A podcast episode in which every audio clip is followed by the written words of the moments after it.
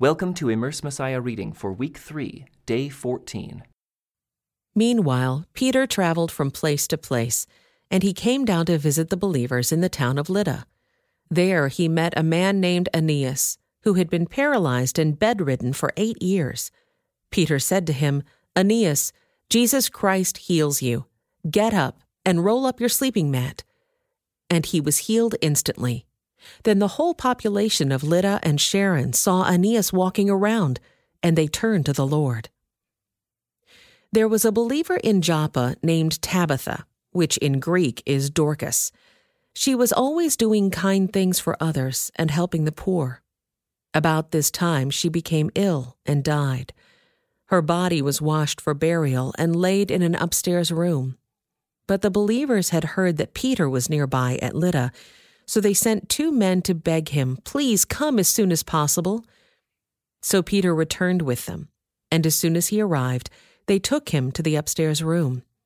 The room was filled with widows who were weeping and showing him the coats and other clothes Dorcas had made for them. But Peter asked them all to leave the room. Then he knelt and prayed. Turning to the body, he said, "Get up, Tabitha." And she opened her eyes. When she saw Peter, she sat up. He gave her his hand and helped her up. Then he called in the widows and all the believers, and he presented her to them alive. The news spread through the whole town, and many believed in the Lord. And Peter stayed a long time in Joppa, living with Simon, a tanner of hides. In Caesarea, there lived a Roman army officer named Cornelius, who was a captain of the Italian regiment.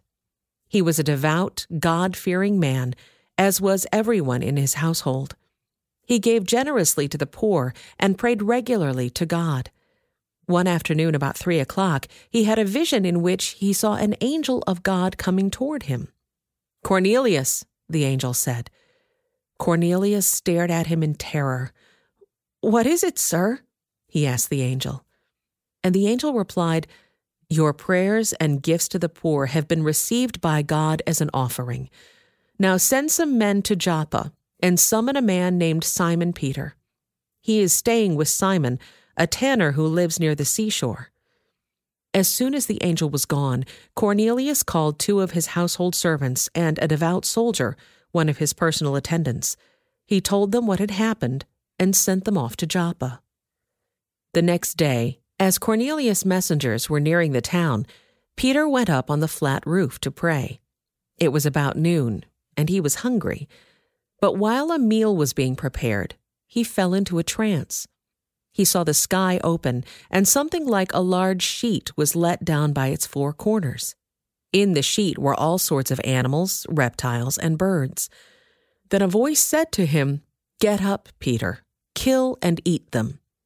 "No, Lord," Peter declared. "I have never eaten anything that our Jewish laws have declared impure and unclean." But the voice spoke again. "Do not call something unclean if God has made it clean." The same vision was repeated 3 times. Then the sheet was suddenly pulled up to heaven. Peter was very perplexed. What could the vision mean? Just then, the men sent by Cornelius found Simon's house. Standing outside the gate, they asked if a man named Simon Peter was staying there. Meanwhile, as Peter was puzzling over the vision, the Holy Spirit said to him, "3 men have come looking for you. Get up, go downstairs, and go with them without hesitation. Don't worry, for I have sent them." So Peter went down and said, "I'm the man you're looking for. Why have you come?" They said, "We were sent by Cornelius, a Roman officer. He is a devout and God-fearing man, well respected by all the Jews. A holy angel instructed him to summon you to his house so that he can hear your message." So Peter invited the men to stay for the night. The next day he went with them, accompanied by some of the brothers from Joppa. They arrived in Caesarea the following day. Cornelius was waiting for them and had called together his relatives and close friends. As Peter entered his home, Cornelius fell at his feet and worshipped him. But Peter pulled him up and said, "Stand up, I'm a human being just like you." So they talked together and went inside, where many others were assembled. Peter told them, "You know it is against our laws for a Jewish man to enter a Gentile home like this, or to associate with you. But God has shown me that I should no longer think of anyone as impure or unclean. So I came without objection as soon as I was sent for. Now tell me why you sent for me." Cornelius replied, "4 days ago I was praying in my house about this same time, 3 o'clock in the afternoon. Suddenly, a man in dazzling clothes was standing in front of me. He told me, 'Cornelius, your prayer has been heard, and your gifts to the poor have been noticed by God. Now send messengers to Joppa and summon a man named Simon Peter. He is staying in the home of Simon, a tanner who lives near the seashore.' So I sent for you at once, and it was good of you to come. Now we are all here, waiting before God to hear the message the Lord has given you." Then Peter replied, "I see very clearly that God shows no favoritism. In every nation he accepts those who fear him and do what is right. This is the message of good news for the people of Israel, that there is peace with God through Jesus Christ, who is Lord of all. You know what happened throughout Judea, beginning in Galilee, after John began preaching his message of baptism. And you know that God anointed Jesus of Nazareth with the Holy Spirit and with power. Then Jesus went around doing good and healing all who were oppressed by the devil, for God was with him. And we apostles are witnesses of all he did throughout Judea and in Jerusalem. They put him to death by hanging him on a cross, but God raised him to life on the 3rd day. Then God allowed him to appear, not to the general public, but to us, whom God had chosen in advance to be his witnesses. We were those who ate and drank with him after he rose from the dead. And he ordered us to preach everywhere, and to testify that Jesus is the one appointed by God to be the judge of all, the living and the dead. He is the one all the prophets testified about, saying that everyone who believes in him will have their sins forgiven through his name." Even as Peter was saying these things, the Holy Spirit fell upon all who were listening to the message. The Jewish believers who came with Peter were amazed that the gift of the Holy Spirit had been poured out on the Gentiles too, for they heard them speaking in other tongues and praising God. Then Peter asked, "Can anyone object to their being baptized, now that they have received the Holy Spirit just as we did?" So he gave orders for them to be baptized in the name of Jesus Christ. Afterward, Cornelius asked him to stay with them for several days. Soon the news reached the apostles and other believers in Judea that the Gentiles had received the word of God. But when Peter arrived back in Jerusalem, the Jewish believers criticized him. "You entered the home of Gentiles and even ate with them," they said. Then Peter told them exactly what had happened. "I was in the town of Joppa," he said, "and while I was praying, I went into a trance and saw a vision. Something like a large sheet was let down by its 4 corners from the sky, and it came right down to me. When I looked inside the sheet, I saw all sorts of tame and wild animals, reptiles, and birds. And I heard a voice say, 'Get up, Peter, kill and eat them.' 'No, Lord,' I replied. 'I have never eaten anything that our Jewish laws have declared impure or unclean.' But the voice from heaven spoke again. 'Do not call something unclean if God has made it clean.' This happened 3 times before the sheet and all it contained was pulled back up to heaven. Just then, 3 men who had been sent from Caesarea arrived at the house where we were staying. The Holy Spirit told me to go with them and not to worry that they were Gentiles. These 6 brothers here accompanied me, and we soon entered the home of the man who had sent for us. He told us how an angel had appeared to him in his home and had told him, 'Send messengers to Joppa and summon a man named Simon Peter. He will tell you how you and everyone in your household can be saved.' As I began to speak," Peter continued, "the Holy Spirit fell on them, just as he fell on us at the beginning. Then I thought of the Lord's words when he said, 'John baptized with water, but you will be baptized with the Holy Spirit.' And since God gave these Gentiles the same gift he gave us when we believed in the Lord Jesus Christ, Who was I to stand in God's way?" When the others heard this, they stopped objecting and began praising God. They said, "We can see that God has also given the Gentiles the privilege of repenting of their sins and receiving eternal life."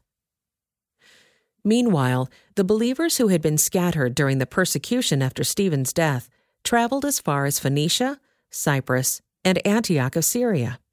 They preached the word of God, but only to Jews. However, some of the believers who went to Antioch from Cyprus and Cyrene began preaching to the Gentiles about the Lord Jesus. The power of the Lord was with them, and a large number of these Gentiles believed and turned to the Lord. When the church at Jerusalem heard what had happened, they sent Barnabas to Antioch. When he arrived and saw this evidence of God's blessing, he was filled with joy, and he encouraged the believers to stay true to the Lord. Barnabas was a good man, full of the Holy Spirit and strong in faith, and many people were brought to the Lord. Then Barnabas went on to Tarsus to look for Saul. When he found him, he brought him back to Antioch. Both of them stayed there with the church for a full year, teaching large crowds of people. It was at Antioch that the believers were first called Christians. During this time, some prophets traveled from Jerusalem to Antioch. One of them, named Agabus, stood up in one of the meetings and predicted by the Spirit that a great famine was coming upon the entire Roman world. This was fulfilled during the reign of Claudius. So the believers in Antioch decided to send relief to the brothers and sisters in Judea, everyone giving as much as they could. This they did, entrusting their gifts to Barnabas and Saul to take to the elders of the church in Jerusalem. About that time, King Herod Agrippa began to persecute some believers in the church. He had the apostle James, John's brother, killed with a sword. When Herod saw how much this pleased the Jewish people, he also arrested Peter. This took place during the Passover celebration. Then he imprisoned him, placing him under the guard of 4 squads of 4 soldiers each. Herod intended to bring Peter out for public trial after the Passover, but while Peter was in prison, the church prayed very earnestly for him. The night before Peter was to be placed on trial, he was asleep, fastened with 2 chains between 2 soldiers. Others stood guard at the prison gate. Suddenly there was a bright light in the cell, and an angel of the Lord stood before Peter. The angel struck him on the side to awaken him and said, "Quick, get up!" And the chains fell off his wrists. Then the angel told him, "Get dressed and put on your sandals." And he did. "Now put on your coat and follow me," the angel ordered. So Peter left the cell, following the angel. But all the time, he thought it was a vision. He didn't realize it was actually happening. They passed the 1st and 2nd guard posts and came to the iron gate leading to the city, and this opened for them all by itself. So they passed through and started walking down the street, and then the angel suddenly left him. Peter finally came to his senses. "It's really true," he said. "The Lord has sent his angel and saved me from Herod and from what the Jewish leaders had planned to do to me." When he realized this, he went to the home of Mary, the mother of John Mark, where many were gathered for prayer. He knocked at the door in the gate, and a servant girl named Rhoda came to open it. When she recognized Peter's voice, she was so overjoyed that, instead of opening the door, she ran back inside and told everyone, "Peter is standing at the door." "You're out of your mind," they said. When she insisted, they decided it must be his angel. Meanwhile, Peter continued knocking. When they finally opened the door and saw him, they were amazed. He motioned for them to quiet down and told them how the Lord had led him out of prison. "Tell James and the other brothers what happened," he said, and then he went to another place. At dawn, there was a great commotion among the soldiers about what had happened to Peter. Herod Agrippa ordered a thorough search for him. When he couldn't be found, Herod interrogated the guards and sentenced them to death. Afterward, Herod left Judea to stay in Caesarea for a while. Now Herod was very angry with the people of Tyre and Sidon, So they sent a delegation to make peace with him, because their cities were dependent upon Herod's country for food. The delegates won the support of Blastus, Herod's personal assistant, and an appointment with Herod was granted.